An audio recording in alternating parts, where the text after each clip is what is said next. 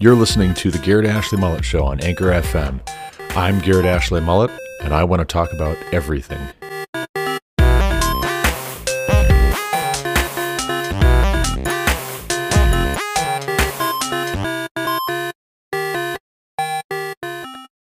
After this, Absalom got himself a chariot and horses, and fifty men to run before him.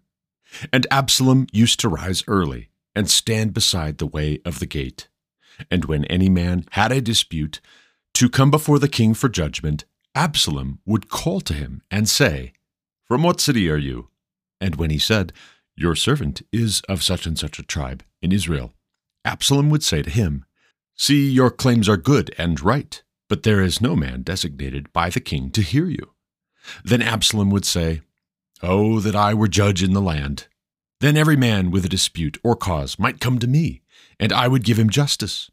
And whenever a man came near to pay homage to him, he would put out his hand and take hold of him and kiss him.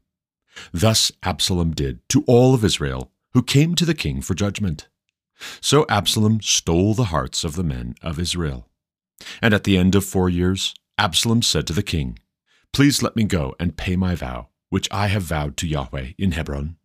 For your servant vowed a vow while I lived at Geshur in Aram, saying, If Yahweh will indeed bring me back to Jerusalem, then I will offer worship to Yahweh. The king said to him, Go in peace. So he arose and went to Hebron. But Absalom sent secret messengers throughout all the tribes of Israel, saying, as soon as you hear the sound of the trumpet, then say, Absalom is king at Hebron. With Absalom went two hundred men from Jerusalem, who were invited guests. And they went in their innocence and knew nothing. And while Absalom was offering the sacrifices, he sent for Ahithophel the Gilonite, David's counselor, from his city Gilo. And the conspiracy grew strong, and the people with Absalom kept increasing. And a messenger came to David, saying, The hearts of the men of Israel have gone after Absalom. Then David said to all his servants, who were with him at Jerusalem, Arise and let us flee, or else there will be no escape for us from Absalom. Go quickly, lest he overtake us quickly, and bring down ruin on us, and strike the city with the edge of the sword. And the king's servants said to the king, Behold, your servants are ready to do whatever my lord the king decides. So the king went out, and all his household after him. And the king left ten concubines to keep the house. And the king went out, and all the people after him, and they halted at the last house. And all his servants passed by him, and all the Cherethites, and all the Pelethites, and all the six hundred Gittites who had followed him from Gath, passed on before the king. Then the king said to Ittai the Gittite, Why do you also go with us? Go back and stay with the king, for you are a foreigner and also an exile from your home. You came only yesterday, and shall I today make you wander about with us, since I go I know not where? Go back and take your brothers with you, and may Yahweh show steadfast love and faithfulness to you. But Ittai answered the king, As Yahweh lives, and as my lord the king lives, wherever my lord the king shall be, whether for death or for life, there also will your servant be. And David said to Ittai, Go then, pass on. So Ittai, the Gittite, passed on with all his men, and all the little ones who were with him. And all the land wept aloud as all the people passed by, and the king crossed the brook Kidron, and all the people passed on toward the wilderness.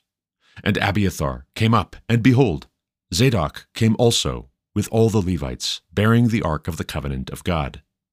And they set down the ark of God until the people had all passed out of the city. Then the king said to Zadok, Carry the ark of God back into the city. If I find favor in the eyes of Yahweh, he will bring me back and let me see both it and his dwelling place. But if he says, I have no pleasure in you, behold, here I am. Let him do to me what seems good to him. The king also said to Zadok the priest, Are you not a seer? Go back to the city in peace with your two sons, Ahimaaz your son, and Jonathan the son of Abiathar. See, I will wait at the fords of the wilderness until word comes from you to inform me. So Zadok and Abiathar carried the ark of God back to Jerusalem, and they remained there. But David went up the ascent of the Mount of Olives, weeping as he went. barefoot and with his head covered. And all the people who were with him covered their heads, and they went up, weeping as they went. And it was told David, Ahithophel is among the conspirators with Absalom. And David said, O Yahweh, please turn the counsel of Ahithophel into foolishness. While David was coming to the summit, where God was worshipped, behold, Hushai the Archite came to meet him with his coat torn and dirt on his head. David said to him, If you go on with me, you will be a burden to me.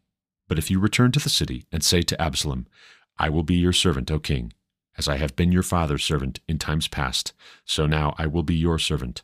Then you will defeat for me the counsel of Ahithophel. Are not Zadok and Abiathar the priests with you there? So whatever you hear from the king's house, tell it to Zadok and Abiathar the priests. Behold, their two sons are with them there, Ahimaaz, Zadok's son, and Jonathan, Abiathar's son, and by them you shall send to me everything you hear. So Hushai, David's friend, came into the city just as Absalom was entering Jerusalem.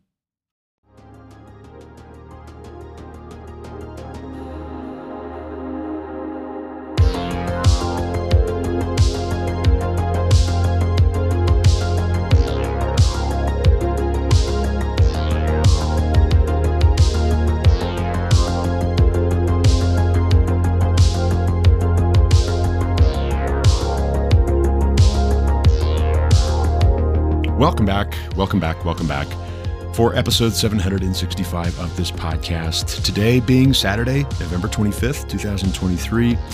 It is my wife's and my 17th wedding anniversary. This is 2 Samuel 15 that we have in view. And like I said, Absalom is a dangerous man. He's a bad man. He's a tiger lurking in the tall grass. And now we get into the real trouble. You thought he was dangerous before, you thought he was trouble before, but now he's going for it. Now he's making his big play to be king over Israel and really to usurp his father's throne.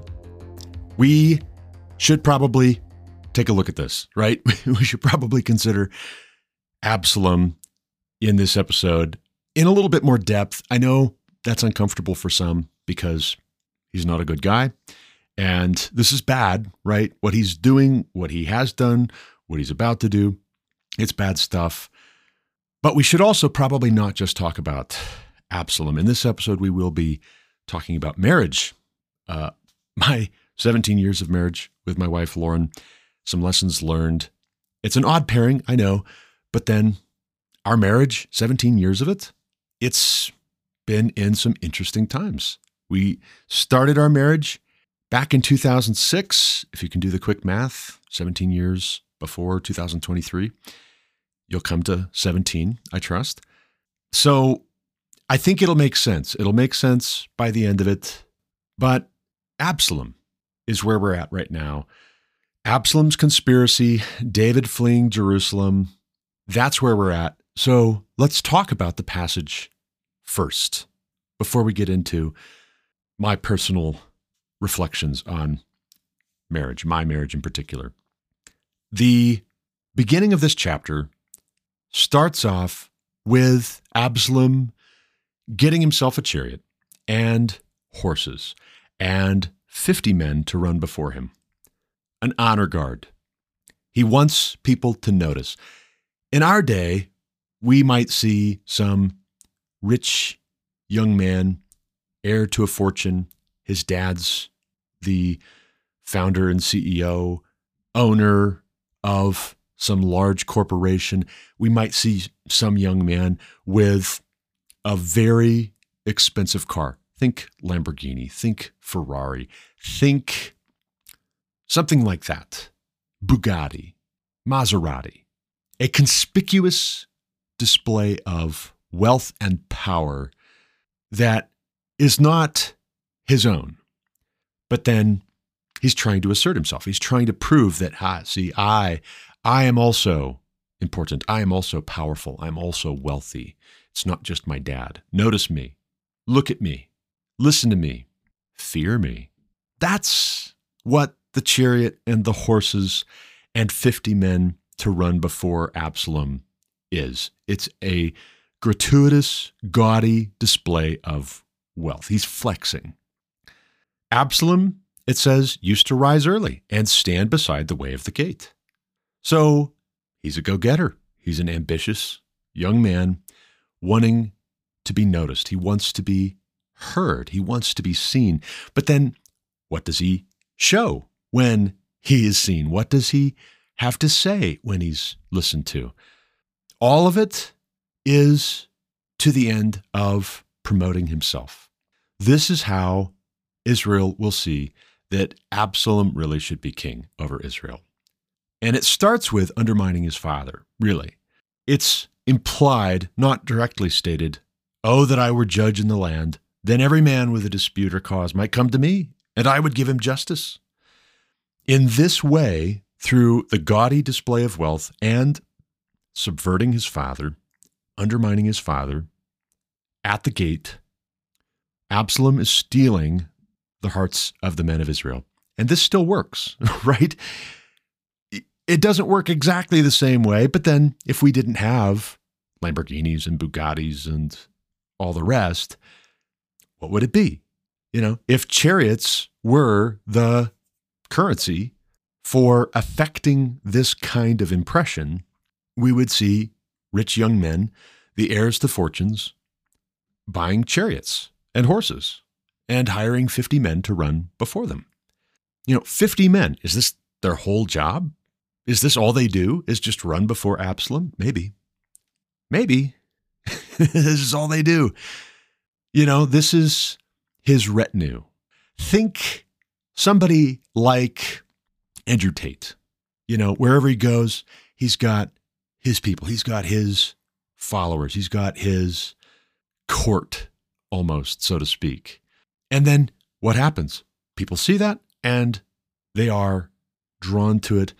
The shallow ones are impressed, and the ones who have a little bit more substance are intimidated because if they start stealing attention away from him or if they bump into one of these guys, well, who knows, right? Who knows what sort of guys they are?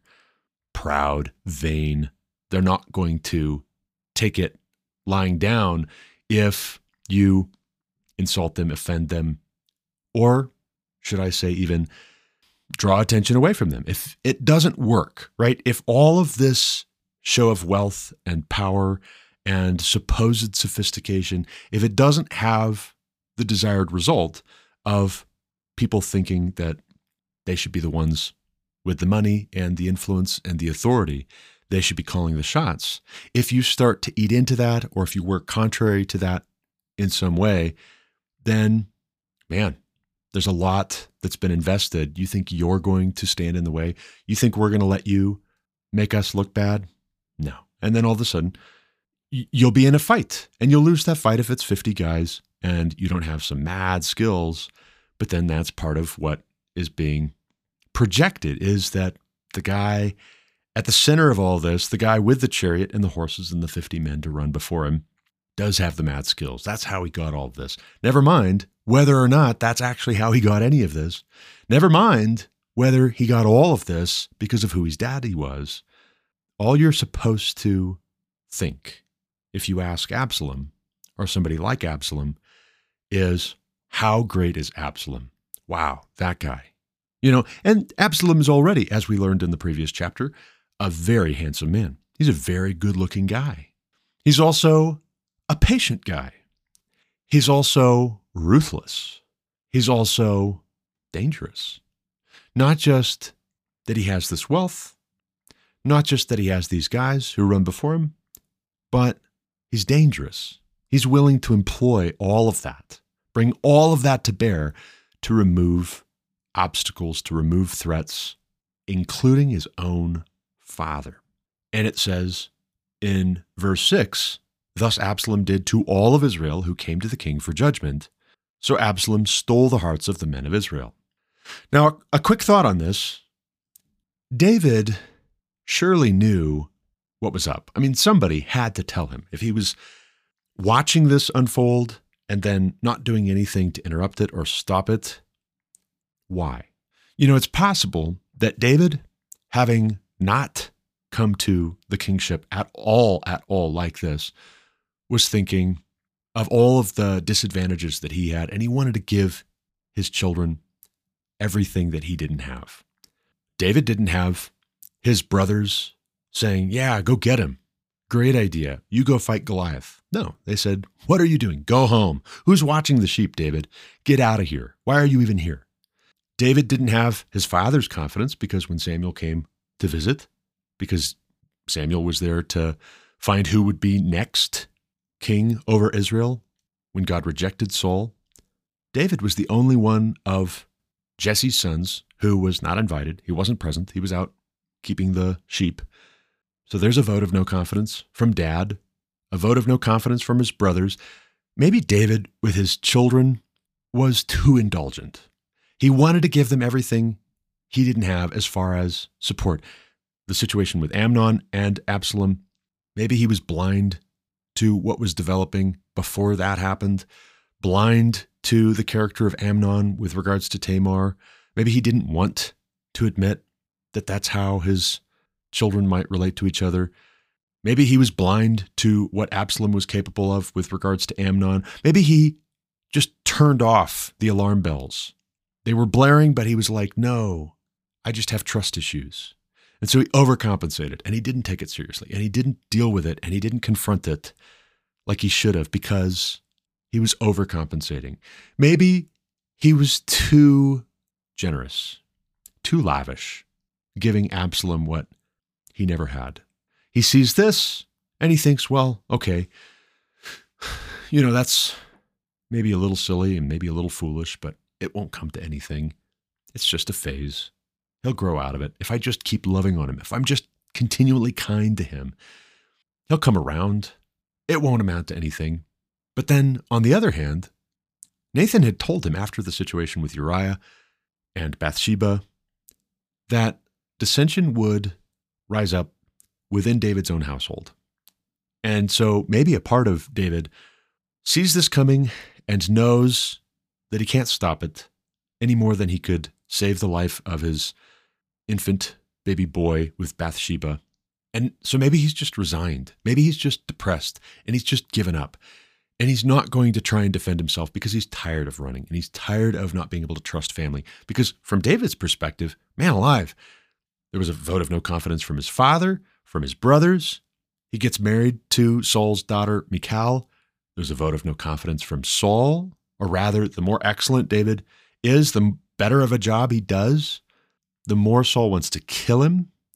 His first wife, Michal, is taken from him and given to Paltiel when David flees for his life from the hitmen, from the murder squad that Saul is going to send after him, maybe David is just tired of running. He's tired of not being able to trust family, his own son in this case, openly conspiring in the gates, intercepting men who come from all over Israel to seek the king's judgment, that is, David's judgment.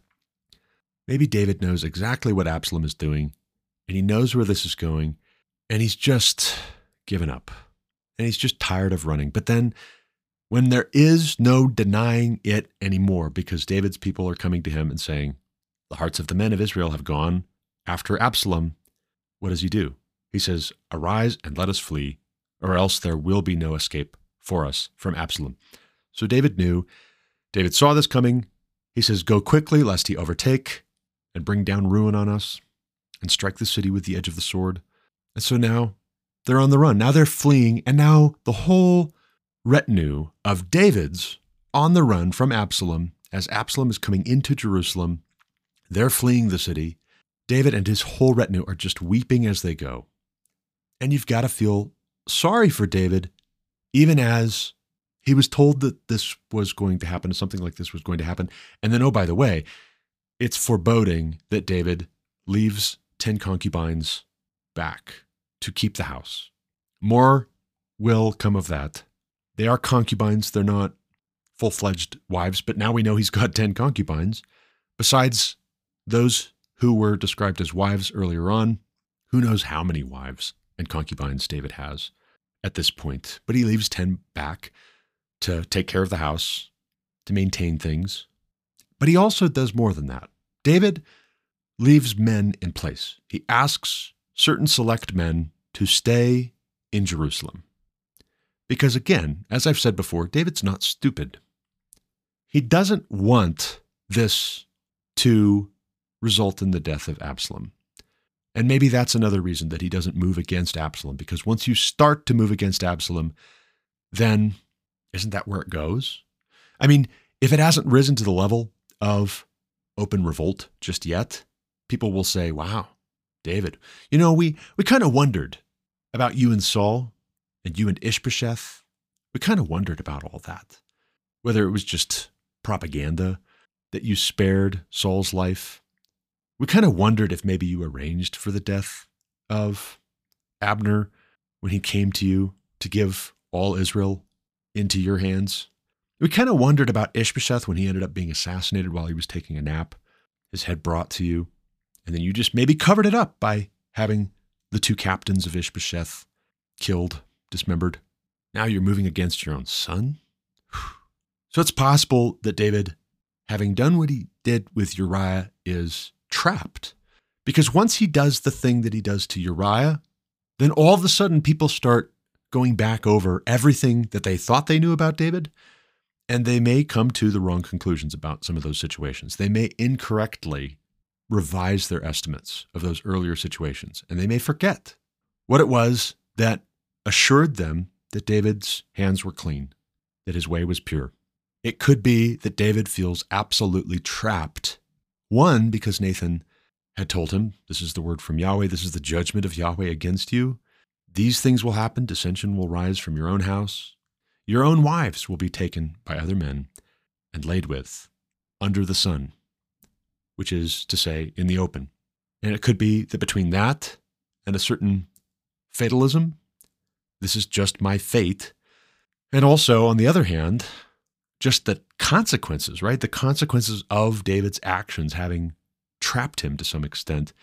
He doesn't move against Absalom until it's absolutely too late. It's totally a thing that Absalom is now moving against David. In any event, Absalom comes into the city, and now Absalom is going to set himself up as king. But then here's an interesting thing to think about with regards to contrast between David and Absalom.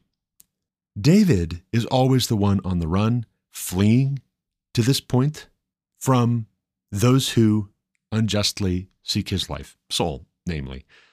Absalom, when he flees initially after killing Amnon, it's because he murdered his brother. It's not because, oh, he's so excellent and David's so jealous. No, he murdered his brother in front of all of his other brothers. He murdered one brother in front of all of his other brothers under the guise of this being a party, a feast. We'll have a grand old time with the sheep shearing and some drinks afterwards. Oh, look, Amnon's drunk. And now he's dead. And everybody flees in terror. David, pursuing excellence and then being persecuted for it, is brought to the kingship, first of Judah, then of Israel, after a long, hard road of leading well, leading by example, gathering men to him, similar to how Absalom does, but you have to really squint. You really have to not be paying close attention to the details and the why. In the case of Absalom, it's a conspiracy.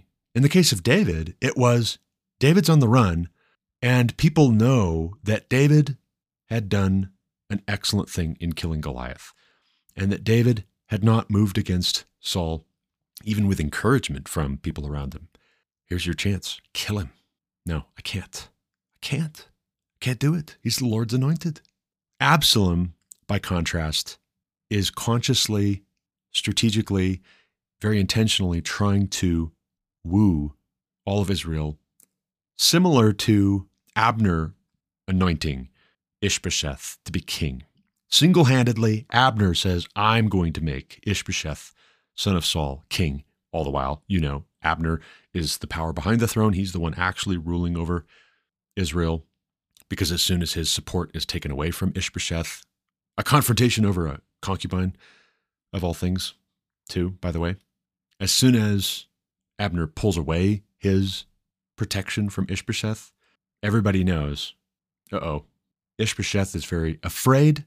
And when Abner is murdered by Joab, well, all Israel knows Ishbosheth's days are numbered. In the case of Absalom, Absalom is going to anoint himself king. He wants to make himself king. And he knows he's got to get the consent of the governed. He's got to win Israel over in order to make himself a king. And that's a component of it. But then David won the people of Israel over in a very different way. He was on the run rather than killing Saul. He fled for his life. And then, even while he was on the run, while he's being pursued, he has multiple opportunities. And people see that that's not the way he is. And they're drawn to that, plus his excellence, plus they know that the Lord is with him. But then, ooh, after the situation with Uriah, is the Lord still with David? So maybe that opens the door. You know, Absalom, on the one hand, is thinking, God is not with my father David anymore. Similar to how people thought about Ishbosheth when Abner was no longer in the picture. It was Abner protecting Ishbosheth. It's been God protecting and blessing David. And is God still protecting and blessing David? Abner, dead, God still alive, but then that business with Uriah. Did you hear Nathan went and confronted him about that? Yeah, I did hear that. Yeah, didn't Nathan tell David that there was going to be judgment against David's house, dissension within his own house? Yeah, that's right. that's what I heard too. So then, even just a rumor of it can turn into an opportunistic, very ambitious, very ruthless character like Absalom saying, All right, let's get ready. Let's get a chariot and some horses. I need 50 men. Yeah, good looking men, stout, tall, sober. They need to look strong. They need to look shiny. They'll run before me. If only, if only I were judge in the land. Every man with a dispute or cause might come to me. I would give them justice. It's not the end, right? This is the culmination of what's been building for years. It's not the end of the story, but it's a dark turn. And these sorts of things happen. And this is the world we live in. This is how people are. We should not be naive and we should not be ignorant of these things. In fact, I think the single biggest argument for why Christians have no excuse to be ignorant about these things, to be naive, to be simple minded, to be confusing avoidance for innocence is that passages just like 2 Samuel chapter 15 are in our Bible. All scripture is breathed out by God and profitable that the man of God might be complete, equipped for every good work. That doesn't mean you see what these guys do, these guys like Absalom, what they do, and then you do likewise because, oh, well, that's, you know, the real world. That's how it's done. No, it means you're as wise as serpents. Here, Absalom is a snake in the grass. He's a tiger lurking in the tall grass. You're as wise as these guys so that you can be protective of those who are innocent and those who are not as aware of their surroundings. You can guard your own heart so that you're not swept up in conspiracies like this. You don't go along with them ignorantly helping to feed and foment rebellion. Not spreading false reports, for one thing, not delaying true reports of trouble coming just because somebody said, oh, that's a conspiracy theory. Literally, the heading here, the first heading in 2 Samuel 15 is Absalom's conspiracy, right? This is a conspiracy. And if on the front end, before it actually, you know, was sprung on everybody, if there were little rumors here and there and people were like, you know, I think Absalom's up to something. I think maybe we should warn David. In our day, some would say, oh, but that's a conspiracy theory. No, but there are such things as conspiracies. Men do conspire. you know, that's a result of their sinful nature, selfish ambition, and vain conceit. Men do conspire, especially when they can't act openly. They have to build up strength, they have to put things in place, they have to wait for the right timing. Sometimes your theory may be close to the mark, but in our day, it's become too easy to say, any allusion to a conspiracy is just silly. No, that doesn't happen. I think you've watched one too many movies based on a Tom Clancy novel. I don't think, no, no, no.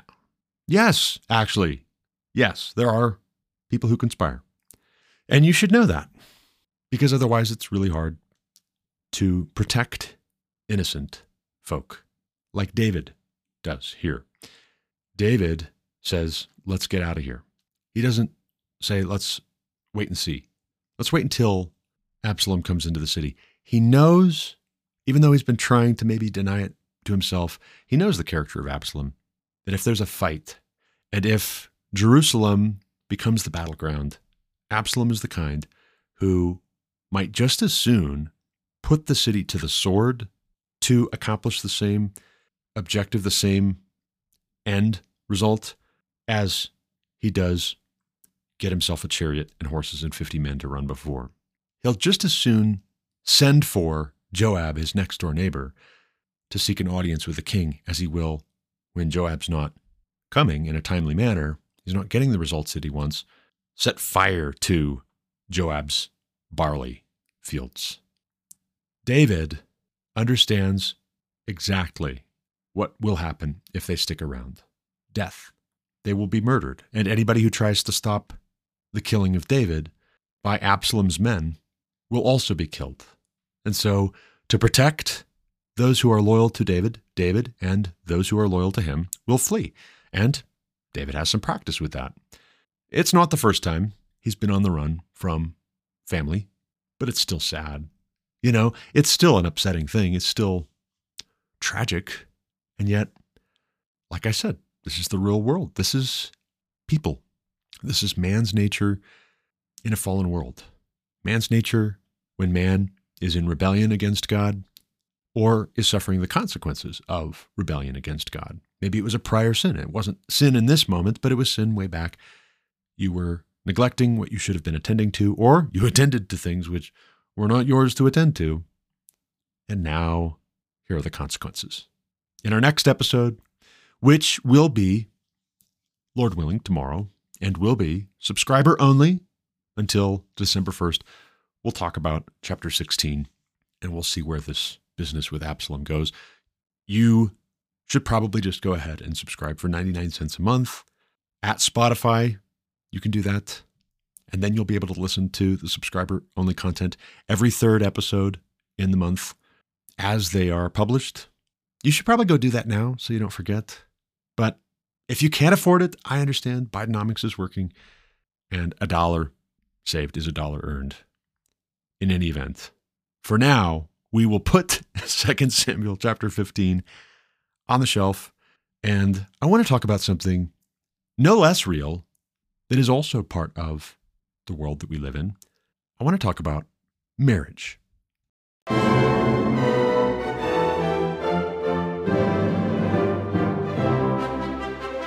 Oh, I remember it like it was 17 years ago. uh, my wife and I today have been married for 17 years. In 17 years' time, we have lived in Ohio for five years of our marriage, Montana for seven years of our marriage, and Colorado for four years and counting.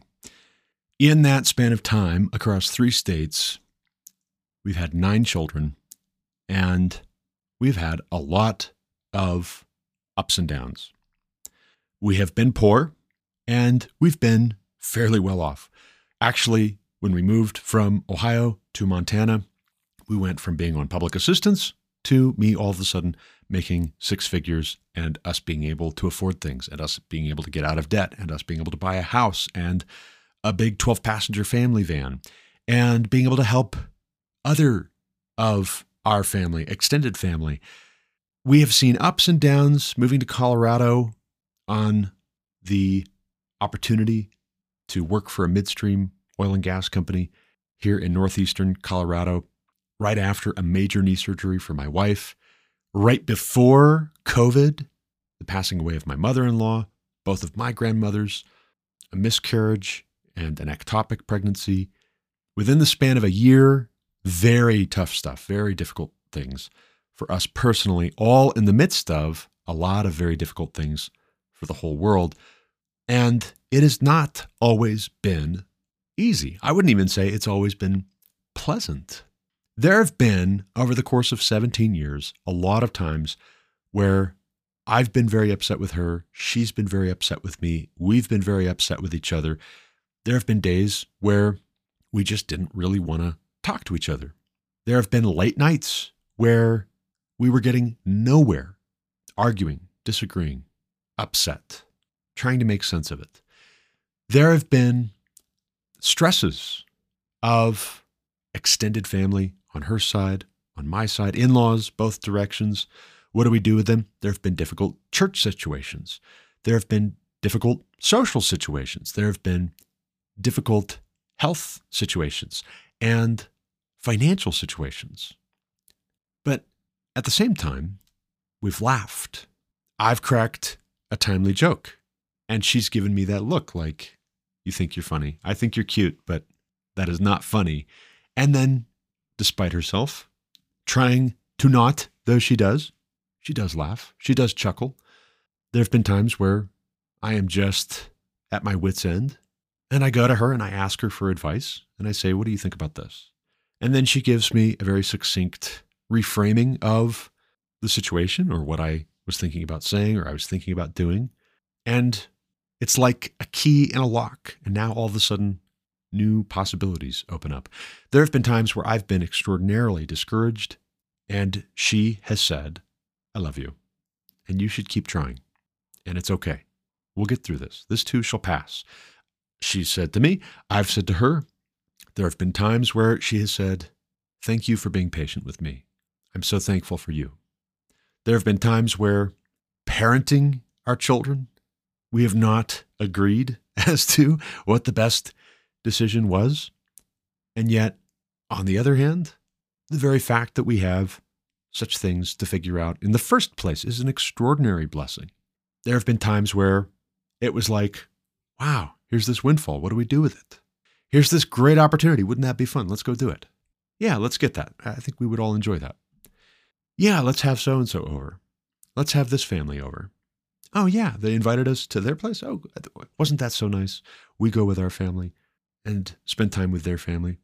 There have been other times where we've said, wow, we are just having no fun with this or that person. These people are really proving difficult.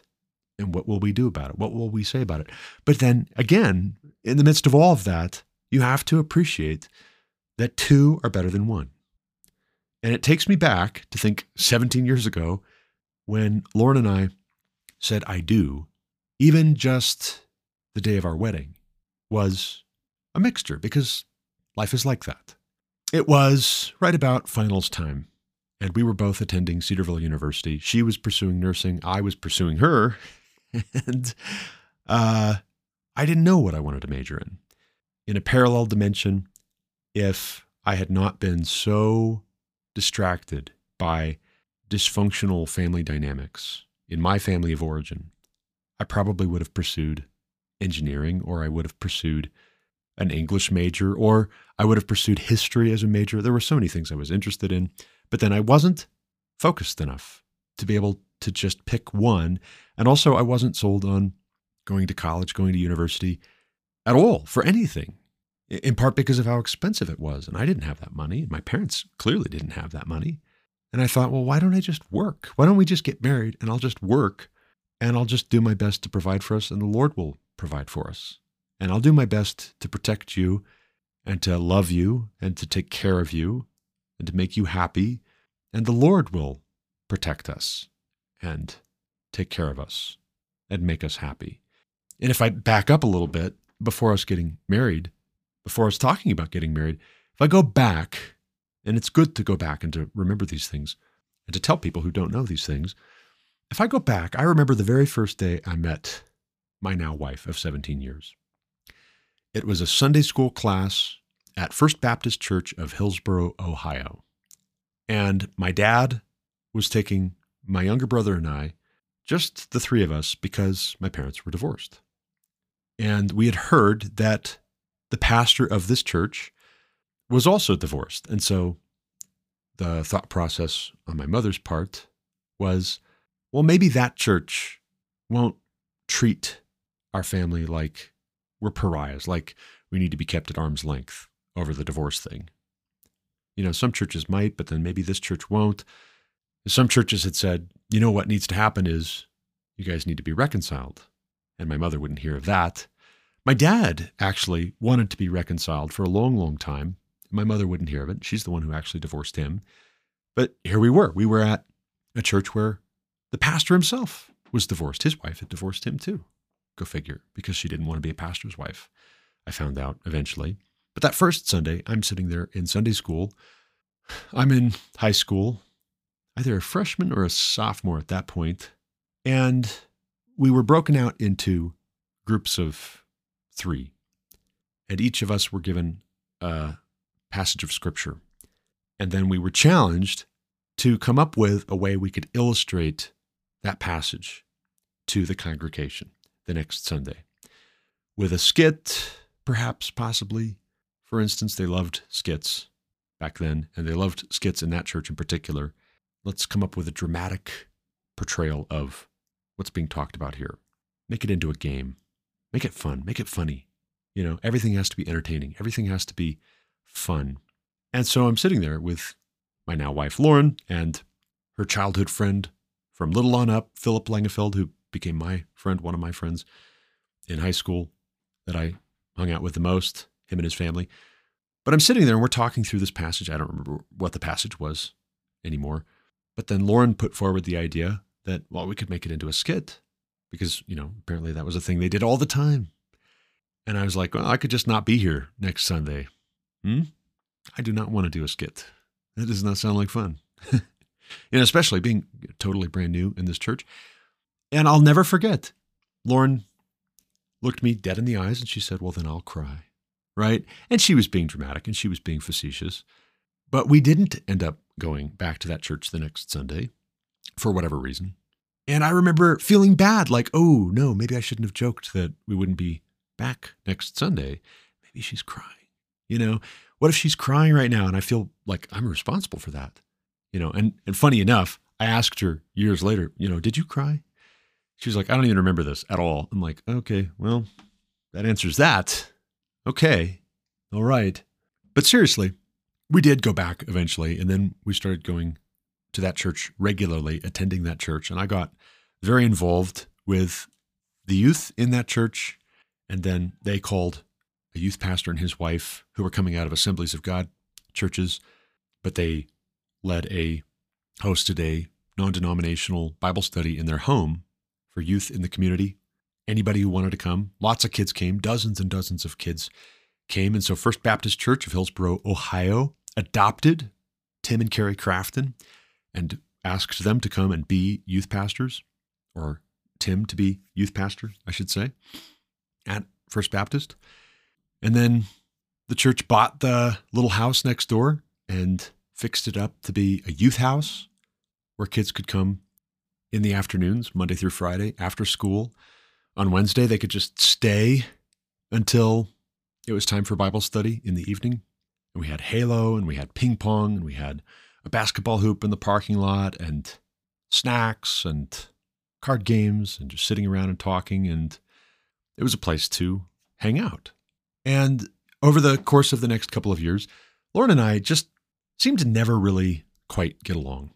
Every time we were both in the same space, the same room, there was this static and we would not get along. And I've told this story before, but you know, again, it bears remembering, it bears thinking back on. There was static, and I would ask how she was, and she would say, I'm fine. And she clearly wasn't because she had health issues back then, by the way. And I knew that. I knew she had health issues. And she looked like she wasn't fine. She looked like she was in pain. She was uncomfortable. She was upset about something. And so I would press and I would say, Well, no, how are you really? And in hindsight, I realize I was a bit extra and I was immature and I was a bit ridiculous. There were a lot of girls who thought that I was hot stuff. And uh, she was not one of them, apparently.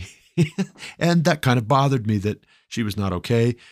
And I kind of wanted to know, how are you really? But, you know, to be fair, she wasn't being entirely honest, and I wasn't being entirely honest. Neither of us were.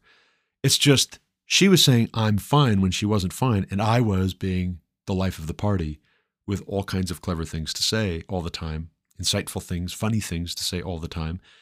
I was in the middle of everything with every little group, just loving it, just eating it all up. You know, with the sporty types, I'm going to play the sports. With the nerds, I'm going to nerd out about computers and Star Wars and what have you. With the nerdy theological types, I was going to debate theology. But I wasn't being sober minded.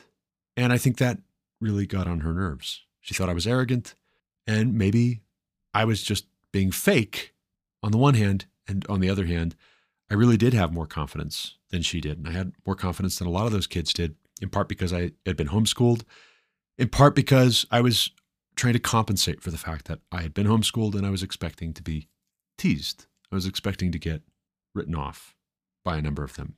And then when it turned out that actually I was pretty popular, I was pretty well liked, I ate it up and I made too much of it. And I'll tell you what the turning point was for me. There was a camp in the summers for kids with special needs called Kamp Dovetail, camp with a K, you know, special needs. We can't spell camp apparently. Uh, Kamp Dovetail, this great operation hosted on the banks of Rocky Fork Lake Rocky Fork State Park, not too far from Hillsboro. And Lauren had been volunteering at this camp for a number of years, and she was an assistant group leader, and they needed more volunteers. And so she approached our youth group, our Bible study, one way Bible study, and asked if anybody would be willing to volunteer, any of us youth. Because the way that it worked was each camper with special needs would be paired with a volunteer who would stay with them the whole week and do all the activities with them. And they would know their special needs and be there to help them. You know, if they needed to take medicine or if they needed cleaned up, if they needed help getting dressed, if they needed help going and using the restroom, if they needed help with medical emergencies, identifying, you know, something coming on, if they just needed the continuity of a person so they didn't get lost in the shuffle, they needed a volunteer for every camper. And so she opened this up to everybody and a whole bunch of us did. Most of the youth group volunteered, and we went to meetings on a weekly basis for months ahead of camp week. And I, I'll just boil it down to this I watched the way Lauren was with campers the week of camp and how kind she was, how patient she was, how she looked at them, how she talked to them. She treated them with kindness and dignity and love. And I remember seeing that, and I remember being so impressed.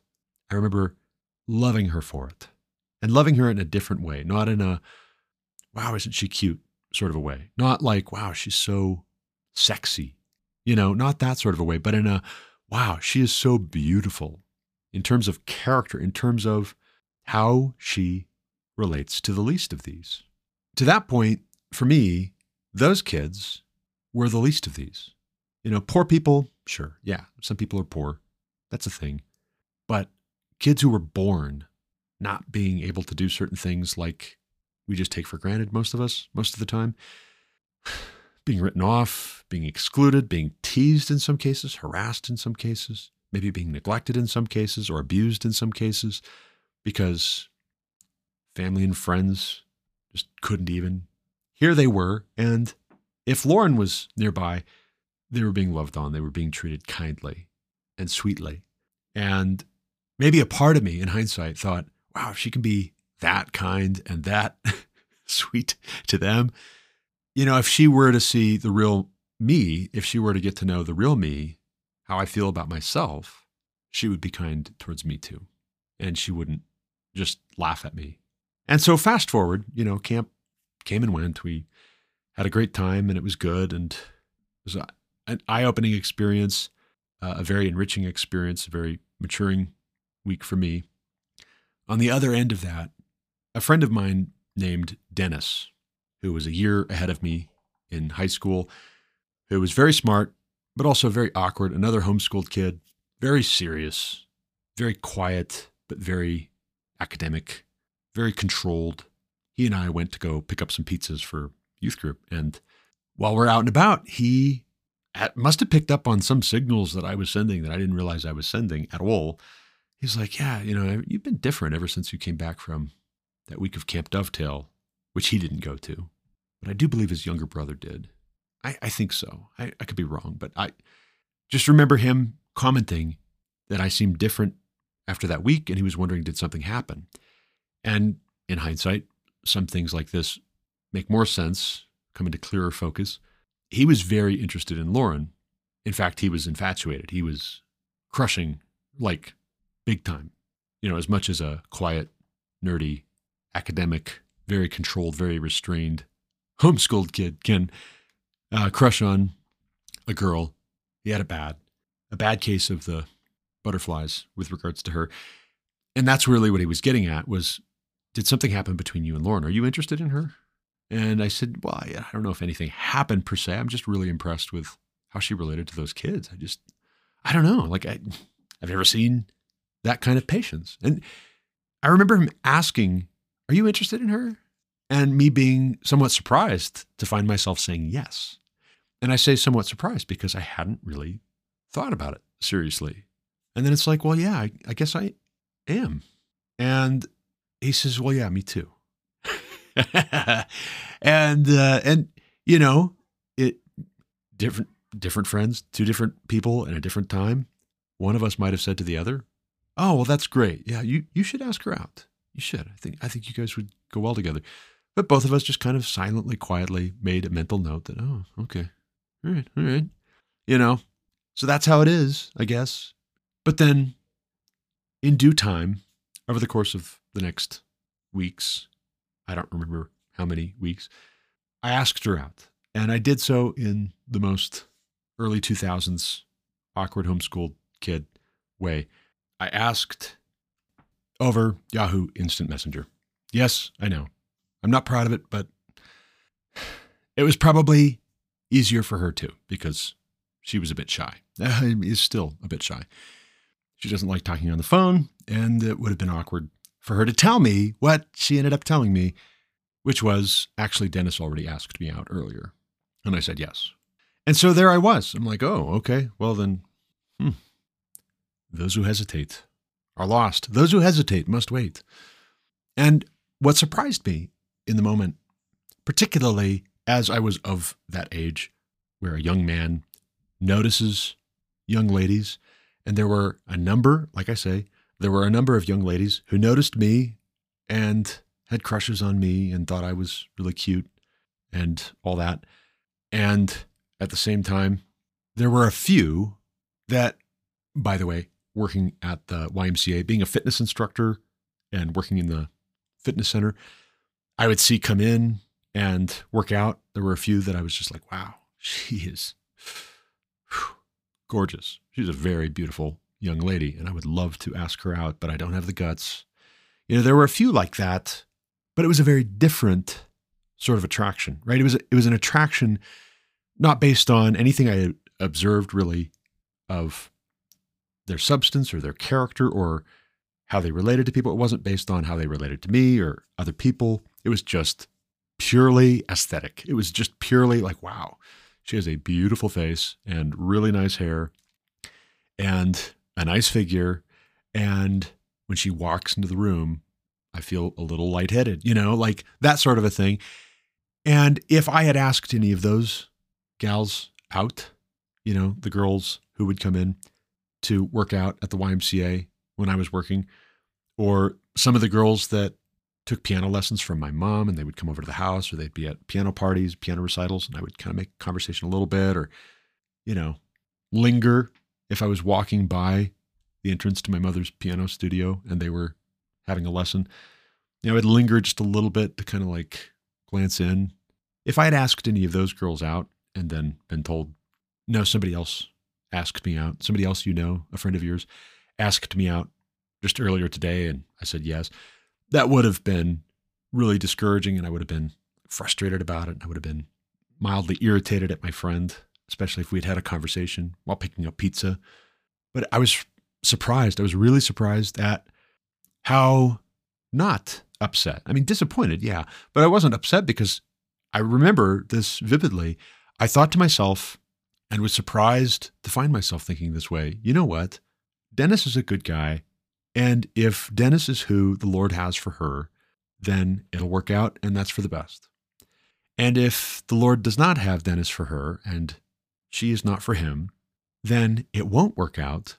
And I'm sure the Lord will see to what is for the best for all parties concerned. I'm sure that the Lord will lead and guide us and see that his purposes are accomplished. Fast forward, they dated for a few months. He went off to Cedarville University. He graduated high school and went off to Cedarville University. And Lauren and I were in our senior year of high school still. I was taking classes from Southern State Community College for dual credit. Lauren was still attending Hillsboro High and also taking a few classes here and there over the summer, at least. And there was still the static, right? Because we're still going to youth group, we're still going to Bible study. Her boyfriend, my friend Dennis, had gone off to college. And so she would kind of see him when he would come back home to visit with his family. They'd watch a movie here and there, go out for dinner, but there was this static between Lauren and I. And I thought, well, okay, you know what? Maybe she and I will not date, but then I should probably just work on my relationship with the Lord. I should probably recalibrate my thinking with regards to what does God want for me in life? What is my purpose? What is my telos? What is my calling? What is my vocation in life? What does God want me to be about? How can I serve God with my life? I should probably think about that my senior year of high school and ask God and ask God for wisdom and ask God for direction. I had all these people saying, Oh, you're going to go to college, right? You have to go to college. If you don't go to college, you'll never amount to anything. What are you, what are you going to study? What are you going to major in? You know, because like I said, I was a smart, intelligent, well spoken, confident young man. I was a popular young man. That is, up until what happened with my mother happened, where uh, she basically kicked me out and sent me to live with my dad. And that's a long story that I won't get into in this episode any more than just to say I intervened as she was in a very dark place and was raging against my brother. I intervened and stepped between them to protect my brother. And I told her she needed to calm down. And all of a sudden, I was being thrown out of the house. She was calling my dad, telling him to come pick me up. She had bluffed about that a number of times before. And finally, I just said, okay, I can't do this anymore. And next thing I know, I'm living 15, 20 minutes away from everybody that I'm friends with, from my job, from my brother, from my friends, from my work. I mean, everything, right? 20 minutes, 15 minutes away doesn't seem like so far away after having moved back to Montana, living there for seven years, where everything is at least an hour away. It seems like, you know, you measure in hours, not in minutes, how far of a drive you'll have to drive a lot of times.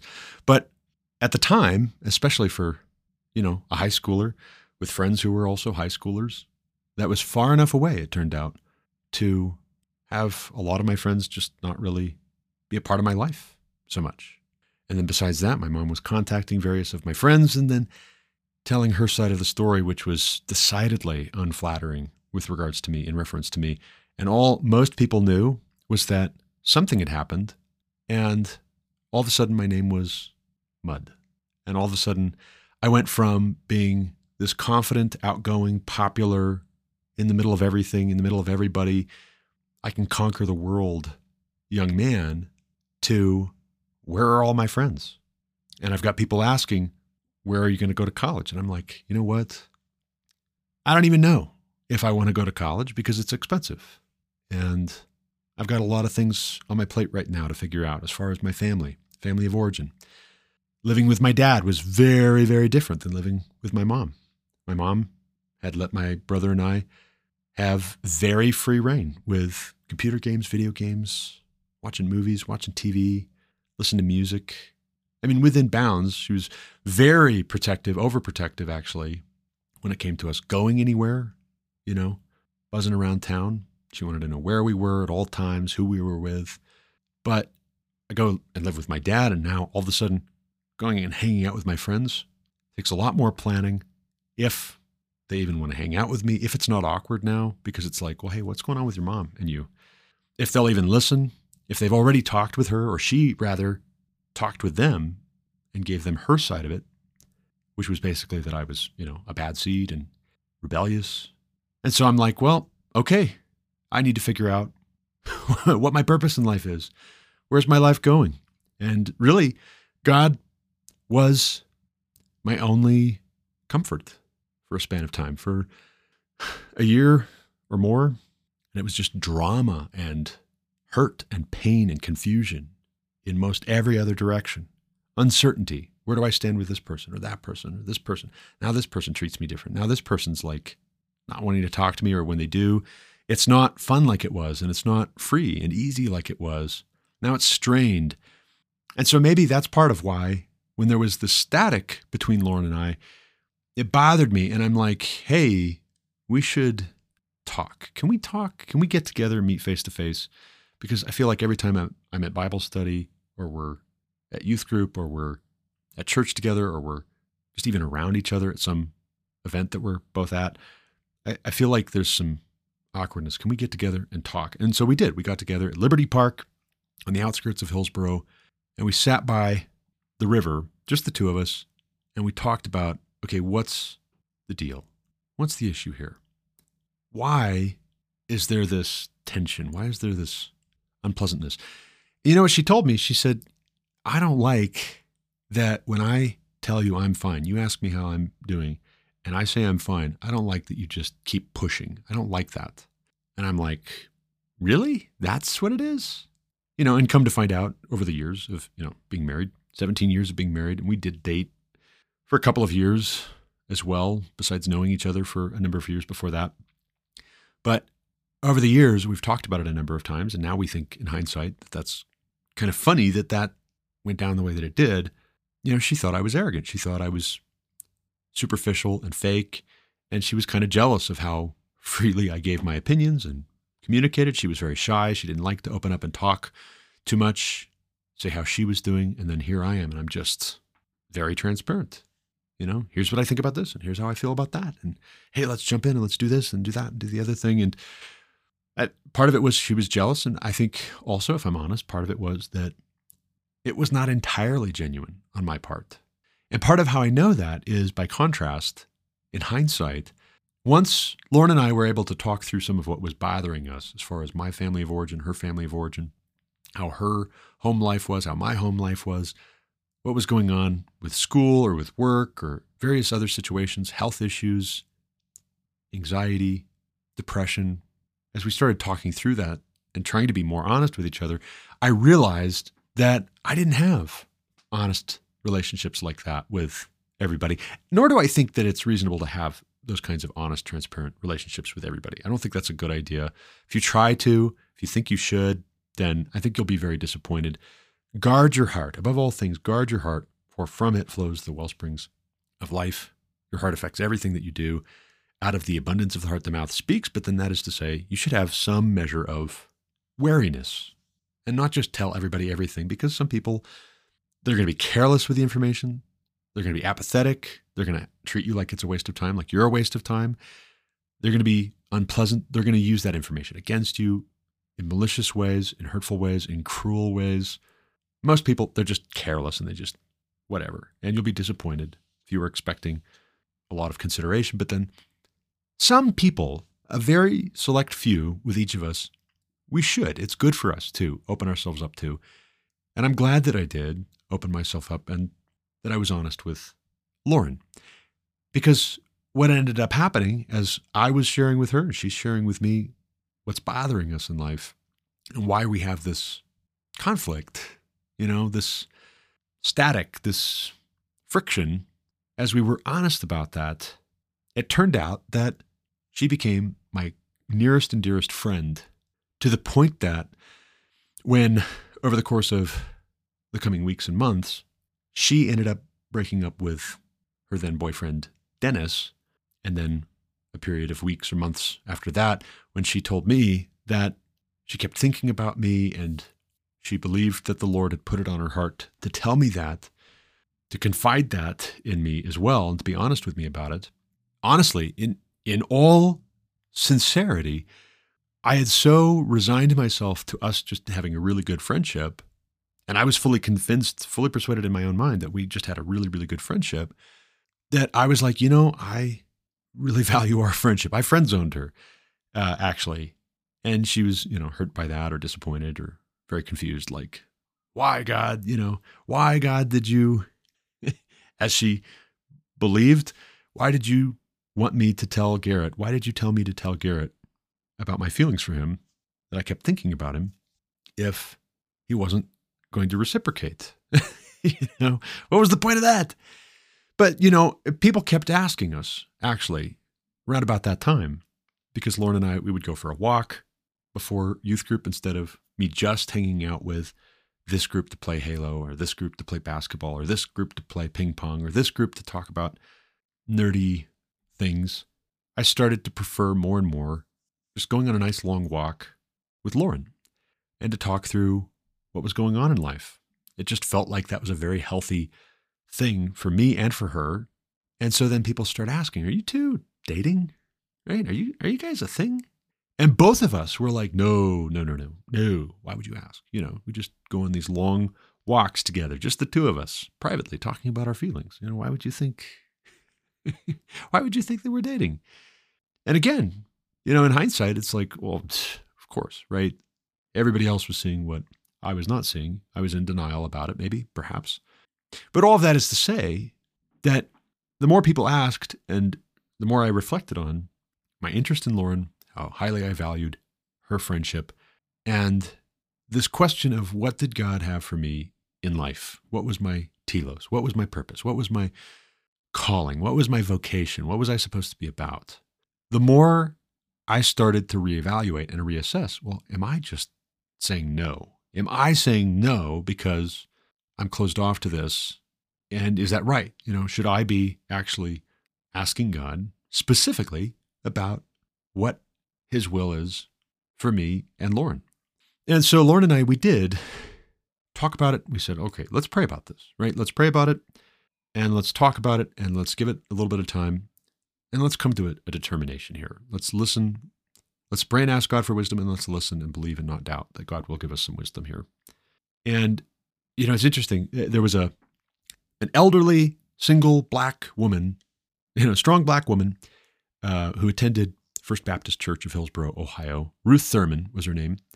She lived alone, and Lauren, just like she did with Kamp Dovetail, you know, you find out quietly in passing that she's been volunteering for years with this camp for kids with disabilities, and they need volunteers, and that's the only reason she's letting you know now is because she's asking, she's going outside of her comfort zone to ask you to join the volunteer effort. Well, very similarly, you know, come to find out, Lauren would go and visit elderly ladies who were widows or they had just never gotten married, like Ruth Thurman had never gotten married, I don't believe. Lauren would just visit them, you know, maybe once a week, every few weeks, just stop in, see how, how they were, check in on them, sit and talk with them, pray with them, and so Lauren and I are out and about. We're walking around town. She's like, hey, let's check in on Ruth Thurman. And so we did, right? We we checked in on Ruth Thurman. And here's this, you know, if if you remember, if you watched The Matrix, like the Oracle, you know, this mysterious black woman in the story who Neo goes to, and he's supposedly going to get all the answers from her. And then she's speaking in riddles and, you know, has this knowing smile as she's listening to him, asking him questions, or he's asking her questions. Ruth Thurman was like that, honestly. And I don't think she had ever seen The Matrix. So she wasn't trying to be like the Oracle from The Matrix, but then she just was, right? You know, she was that sort of a, a gal. And she was a bit charismatic, I'll admit, a bit of a Pentecostal type, speaking in tongues and getting words from the Lord and seeing visions and having dreams and all that kind of thing. She put stock in all of that. But we stopped in and we visited with her and chatted with her. And she said something to the effect that the Lord had plans for Lauren and I. And we hadn't told her, you know, hey, we're thinking about this question. We've been praying about this question. We've been asking God for wisdom with regards to whether we should, you know, be an item. And I'll be honest too, another influence here. And in hindsight, I'm like, ooh, you know, should I admit this? Uh, Joshua Harris's book, I Kissed Dating Goodbye, you know, that was really popular back then. And I had read that book and I thought, well, you know, I think he makes some good points. Like, why do we do the dating thing? Maybe we're too casual about this. Maybe we treat dating like it's entertainment and we're just, you know, so many bees flitting from flower to flower to flower. And that's not seeming to work for the older generations who've been doing that for a few generations now since the invention of the automobile. You know, maybe the, the courtship model was a better model. Maybe that was a better idea. And maybe actually you shouldn't enter into a so called dating relationship until you actually have an intention of pursuing this to assess whether you should get married. And so, in my mind, I'm approaching this very seriously, not like we're getting engaged, but like this is more like courtship and less like conventional dating. You know, I had I'd had one girlfriend prior to Lauren, and it was just kind of an accidental thing. Like a friend of mine who was dating a gal, Philip Langefeld, actually. Speaking of Philip, Philip Langefeld had asked me out of the blue, "Hey, do you want to come over and watch Lord of the Rings?" And it just so happened it was him and his girlfriend, and Phil had invited Stephanie Elliott, her maiden name Elliott. Now she's married, and she's got a different last name. But all of a sudden, it was a double date. And I'm like, oh, okay, interesting. And it was, you know, it was fun, right? It was fun and it was flirty. And then it was like, oh, well, do you want to just date? You know, sure, you know, I don't have anything going on. And it didn't work out because we did not run in the same circles. And gradually, more and more, she got on, on my nerves more and more, and I got on her nerves more and more, I think. And so we just agreed at a certain point. Yeah, when we go to things and we don't at all want to be together, spending time together, like, yeah, maybe, maybe it's just time to call it and say, this is not a thing. Like, we're not a thing, really you know and so i i'd had that experience one experience having a girlfriend. We didn't even ever hold hands. And i didn't want that again actually. Where you just kind of accidentally fall into it because your friend sets you up and you know it's expected. You're going to have a girlfriend. You're going to have a boyfriend ladies. You're going to have a girlfriend guys. Check that box. Other people will be like oh yeah cool you know? And so then ruth thurman she says this thing about, you know, the Lord has plans for you. And we came away from that, you know, didn't immediately just get up and leave, but, you know, finished out the time talking with, praying with Ruth and left. And Lauren and I are walking around town some more. And I just couldn't get over that, that, that seemed like, uh, exactly the sort of an answer to the prayer I'd been praying. I'd, I'd, been asking God for wisdom. And I believed that God would give us an answer and give me an answer in particular.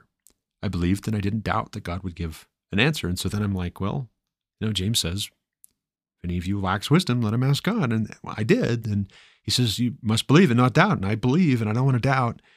And I remember sitting on Lauren's front porch because, you know, the sun had started to go down. I walked her home, as you should, men. You know, if you go for a walk with a lady, and it's starting to get dark, you should always walk them home. Make sure they get in to their house safely. Maybe leave them there, you know, like see them to the door, make sure they get in safely, and then you go back to your house. You go back to your home. Otherwise, you might get into trouble. Um, but, you know, she went into the house to get a sweatshirt or something because it was getting cool. And I sat out on the front porch and the moon was starting to come up. And, you know, I'm a talker, right? That's why I have this podcast. My name is Garrett Ashley Mullet, and I want to talk about everything. But I remember praying and asking God for guidance, for His will, for wisdom, for insight, for an answer, what to do here. And Lauren came out of her house with a sweatshirt after retrieving it. But before she did, I was just so sure that God had spoken to me through His Holy Spirit in me to say, when she comes back out, just be quiet. Just look. Just listen. And she comes back out and she sits on the front steps of her parents' porch. And I'm sitting there. And, you know, typically this would be the part where I just start talking again, right? And I just start talking and keep talking and talk, talk, talk, talk, talk, talk, talk, talk about everything. And instead, I thought, okay, well, I, you know, James says, if any of you lacks wisdom, let him ask God gives generously to all without finding fault. But when he asks, he must believe and not doubt. And so I should believe, and I should just do what I believe the Lord has told me to do. And so I'm just going to be quiet. I'm just going to listen and I'm just going to observe. and if you know my wife, you know that that is a surefire way to make her very uncomfortable. When people are just observing her and listening to her, she gets to feeling very self conscious. She doesn't like a whole bunch of people paying attention to her. Just she's just very shy, right? She's just very shy, and she'll get through it. She'll get over it, uh, you know, for the sake of the other person, for a good cause. But in this case, she comes out and she sits down. She's like, "What?" And I kid you not, and I'm not trying to make up super spiritual sounding stories because there's so much about this that you'll think less of me for. And I know that on the front end, but then it is what it is. And this is our story. And so I'm just going to tell it. Uh, and I'm sitting there on the front porch and I am not talking and I'm not distracted by filling the air with whatever my opinions and feelings are, or my observations are, or my jokes, my whatever. And I'm not distracted by other things. And it, it was almost as though eh, it, it, it, was almost as though I had blinders on. I, I don't know any other way to put it. I, you know, I'm usually pretty good with the words thing, but then, you know, it was, it was almost like I had not really truly seen Lauren. And it was almost as though I had not understood. I hadn't realized how beautiful she was. And then in that moment, I saw for the first time, wow, she's really beautiful. I, I don't just have a appreciation for her character, and I don't just have a appreciation for the fact that you know we can have these honest conversations, and I don't have anybody else I can talk with like this. You know, all that was reason enough for me to consider. Okay, well, maybe we should ask God what He wants us to do in relation to each other. You know, the future. Yeah, I that was enough for me to go on. That there was a character quality to her that I loved, and I admired. And there was an aspect to our relationship that I so highly valued and needed. But then in that moment, I saw that she was beautiful. And I, I, I don't even know how to describe what that meant for me. I mean, it just, it was like a shift, it, you know, insofar as over the course of 17 years of marriage, at various times I've been discouraged, and Lauren has given me just enough encouragement, just enough to say, all right, I'm going to try again. I'm going to keep trying. I'm not going to give up. You know, at various times I've just been at a loss, like, how do I handle this? How do I deal with this situation? How do I talk to this person? I've been trying to talk to this person and I, I, I think I'm not making any sense. You know, she's just given me enough insight, enough reframing to where it's like a key going into a lock and then click. You know, you turn it and click, and now you can open up new possibilities. You know, you you get through that door and now you're on the other side. Whatever was on the other side of that door, now that locked door is open to you. It was as though God Himself had given me a key to unlocking what had been a locked door for me. And now all of a sudden it's like, wow. You know, and and all of that is to say, people thought I was crazy. Uh, really, people thought I was crazy and I would never amount to anything. And who knows? I mean, look to the end. We'll see um, you know, I, I'm not gonna brag. I'm not gonna boast and say, you know, I sure showed all of them. You know, I've really, really just turned the world upside down. I'm not here to say that, but I am going to say I have exceeded most of the people's expectations that were communicated when Lauren and I announced in the next year from that point, or the next year and a half, or whatever it was. I think it was a year from that point I've exceeded the expectations that people had for what I would make of life and how hard I was willing to work to provide, to protect, to become a mature young man. And that is to say, there was a lot of opposition to when we announced that we intended to get married. Lauren was at Cedarville. She was pursuing nursing, and everybody was telling her, it seemed like, no, you should stay in school. You should finish your four year degree. And if he's not willing to wait for you, well, then dump him. You know, you've got all these options. You're a beautiful young lady. You're pursuing a nursing degree. Date some young man who comes from an intact family, whereas parents are still married, not a broken home like Garrett does. Date some young man who is not voicing his opinions so readily and getting himself into trouble You know, date some young man who is playing by the rules and is looking like he's slated for success. You know, date for fun. That, that's the kind of advice that she was getting. Just date, date around. You know, there's lots of fish in the sea. You don't need to be serious right now about anything except for your college education. And I'll spare you the gory details for now. You know, in future, I, I can tell more of the story, of course, and I'll put a lot of this material into my book, as you'll find when that comes out, Lord willing, by the end of the year. And this is why we got married. You'll see. But the short version is all I really, really had to go on was that I believed this was the Lord's will. I had prayed and asked God for wisdom. I had cried out to God in a very low place, socially, mentally, emotionally.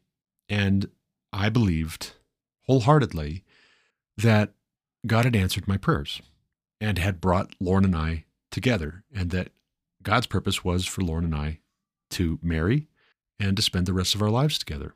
And consequently, when I would encounter opposition, and I would explain that to people who professed Christian faith, who were supposedly giving godly counsel, when I would express that to them, it blew me away how dismissive most were.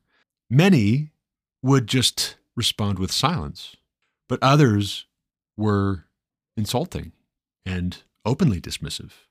And then when they realized they weren't getting anywhere with me, they would just go back to Lauren and say, Yeah, it's not too late. You know, even at Lauren's bridal shower, one guy in our church at the time came up to her and said, You know, it's not too late to change your mind. And what's amazing is I can easily see how people came to that conclusion now. In hindsight, looking back, looking at pictures of me from when I was much younger, looking at the economic situation in our country at that time, looking at my prospects, looking at how I was presenting myself. Yeah, sure. Sure I I concede. I did not look like a winner. I didn't probably look like I was going to be good for Lauren. You can ask her whether I was and have been and am good for her. But then here's the thing sometimes that's how God works. And that's one of the things that we find when we read his word. Sometimes that's how God works is he brings a man to prominence from having been completely written off by everybody. David, not even present initially when Samuel comes to anoint the next king over Israel. His dad sends him out to take care of the sheep. David, when he brings food to his brothers as they're camped in the valley of Elah over against the Philistines, when David goes to talk to Saul about fighting Goliath, David's own brothers completely write him off. Saul tries to shoot him down in very crafty ways. When David wins, not being wealthy, not being of any account in and of himself, except that he fought Goliath and won. Saul's way of relating to him, the way that other prominent men in Israel related to David, when David would show up in their territory, they would go to Saul and say, Hey, he's over here. You can come get him. Yeah, that, all of that, even Saul fleeing to the king of the Philistines, all of it is a buildup we know in hindsight to him becoming king over Israel. And that doesn't mean that everything is smooth sailing, as we're seeing in 2 Samuel chapter 15, but it is to say that sometimes the Lord works in mysterious ways, even perhaps all the more to show his power and his wisdom and his strength and his goodness and his grace, blessing a man despite a dysfunctional family of origin, despite economic challenges, despite political instability, despite not having the advantages of other men, not having the title, not having the credentials, not having the power, not having the position, not having the property, not having the public opinion in his favor. Sometimes God works all the more to show that this is God who did this thing in those circumstances so that no one may boast before God. And interestingly, counterintuitively, sometimes an Absalom being so handsome, being the most handsome man in the whole kingdom, having a chariot. Oh, he's got a chariot and horses and 50 men to run before him. And he gets up early. I mean, he's a go getter. He gets up early. He waits in the city gates. He intercepts men on their way to talk with the king, who's clearly, you know, not got this. And he steals the whole country's hearts away. And for what? And what sort of a man is he? Sometimes what steals the hearts of the people away is all of what God opposes. It's pride, it's vanity, it's foolishness. If it can't get its way by impressing you with a show of wealth, a show of beauty, a show of strength, well, then it might just terrorize you and get what it wants that way. And then you realize what a trap you fell into because you were judging by appearances, just like God told Samuel not to do when he went to the house of Jesse in Bethlehem. Don't look at his outward appearance, for God does not judge as man judges.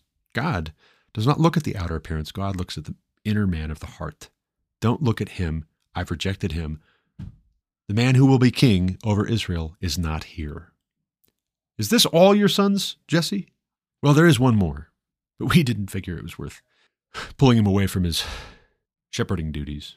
Send for him. We will not sit down until he gets here. Consistently, that's how God works. That's how God operates again and again.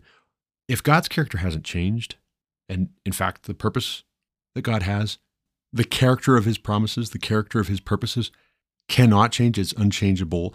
When that's the case, then we should actually be more surprised if all of a sudden in our day, God especially favored when you just do what everybody takes for granted is going to result in so called success. Without faith, it is impossible to please God.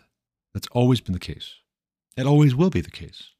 And so, in closing here, because I should go, speaking of 17 years of marriage, our oldest son, who is 16, going on 17, he'll be 17. And, uh, oh, by the way, that's about eight months away, you know, because he was born about eight months from when Lauren and I got married.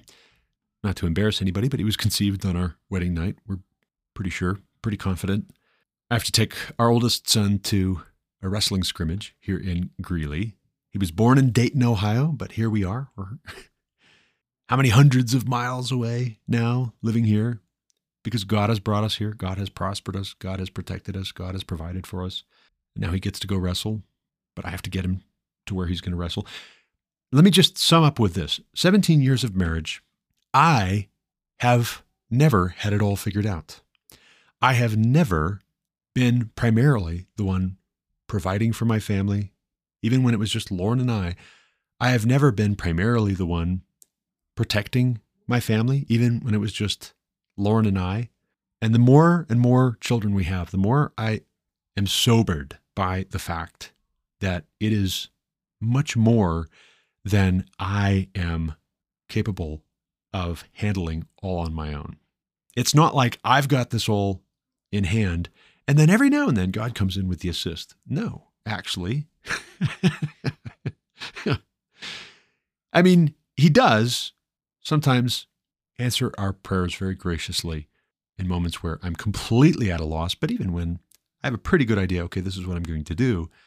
In hindsight, I see again and again and again that God has provided for us. God has blessed us. God has seen us through. God has given us everything we need, really.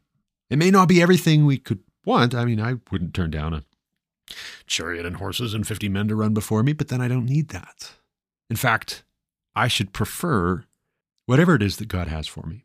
As it turns out, as it has turned out to this point, thank God, that's 17 years of marriage to my lovely wife, Lauren who was my best friend before she became my wife, and now she's, you know, been promoted.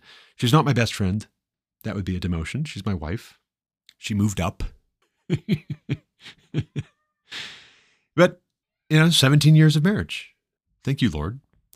Nine children Josiah David, Elihu James, Solomon Emmanuel, Daniel Joseph, Evelyn Grace, Enoch Theophilus, John Lazarus, Andrew Matthias, as of just three short weeks ago, Nathaniel Job. What more does he have for us? I don't know. I'll be honest. I'll tell you. I don't know. But I trust his purposes are good. And that is not to say that they will always be pleasant in every circumstance, because to this point, plenty of how we started and how we have progressed has been challenging, difficult, trying, but then doesn't that just make it all the sweeter? In hindsight, you get 17 years down the road and you look back and you're like, man, we were so upset with each other that night. Man, that was so scary. Man, that was so difficult. Man, I didn't know how that was going to turn out at all. Man, I thought I had lost you there, actually. But here we are, by God's grace. Because God doesn't just provide materially, and He doesn't just protect us from physical threats. God has also continually, time and again, provided us with wisdom and grace and forgiveness a genuine love for one another, a willingness to ask forgiveness when we wrong one another, when we are not living in a kind way to each other. I'm not living with my wife in an understanding way. Ah, oh, Lord, please grant me the humility to ask her forgiveness. Or she's not being respectful towards me. Lord, grant me the wisdom, the humility, the kindness, the patience, the love for my wife to forgive her because that was hurtful, that was rude, that was disappointing, whatever. And vice versa, right? She would say the same. And that, my friends, is perhaps plenty of great plans and purposes that the Lord had for us. I don't know where it goes from here. I don't, but I trust that it'll be an adventure and it'll be exciting and it'll be interesting. And the same God whose purposes have not changed in all the time that spans Old Testament, New Testament, 2,000 years of church history. His character hasn't changed to this point. We're told it never will change. His character will remain the same. Whatever else in our circumstances, our mode of life, where we live, how many children we have, what I do for work, how we look as we get more and more gray, start developing some wrinkles and some sagging here and there, and things creak and ache a little bit more when you get up from an awkward seating God will not change. His purposes, ultimately, his overarching plan and promise will not change. And that's a very comforting thing. We'll just get to enjoy it, appreciate it, understand it better as we go, as we go together. Two are better than one. And on that note, I'll leave you with this from Ecclesiastes chapter 4, verses 9 through 12. Ecclesiastes, written by Solomon, by the way. Son of who? David. And who? Bathsheba, actually. Two are better than one because they have a good reward for their toil. For if they fall, one will lift up his fellow. But woe to him who is alone when he falls and has not another to lift him up. Again, if two lie together, they keep warm. But how can one keep warm alone? And though a man might prevail against one who is alone, two will withstand him. A threefold cord is not quickly broken. My threefold cord is me, my wife, and our children. And thank God for that, because it's a blessing. But that's all the time I've got for this episode. I got to run. As always, thank you for listening. Until next time, God bless. You've been listening to The Garrett Ashley Mullet Show on Anchor FM. For more content like what you just heard, subscribe to this podcast on Apple Podcasts, Google Podcasts, or Spotify. Also, check out thegarrettashleymulletshow.com to subscribe to email alerts when new episodes are published. As always, you can reach me with any comments, questions, complaints, objections, or insights at garrettashleyMullet at protonmail.com.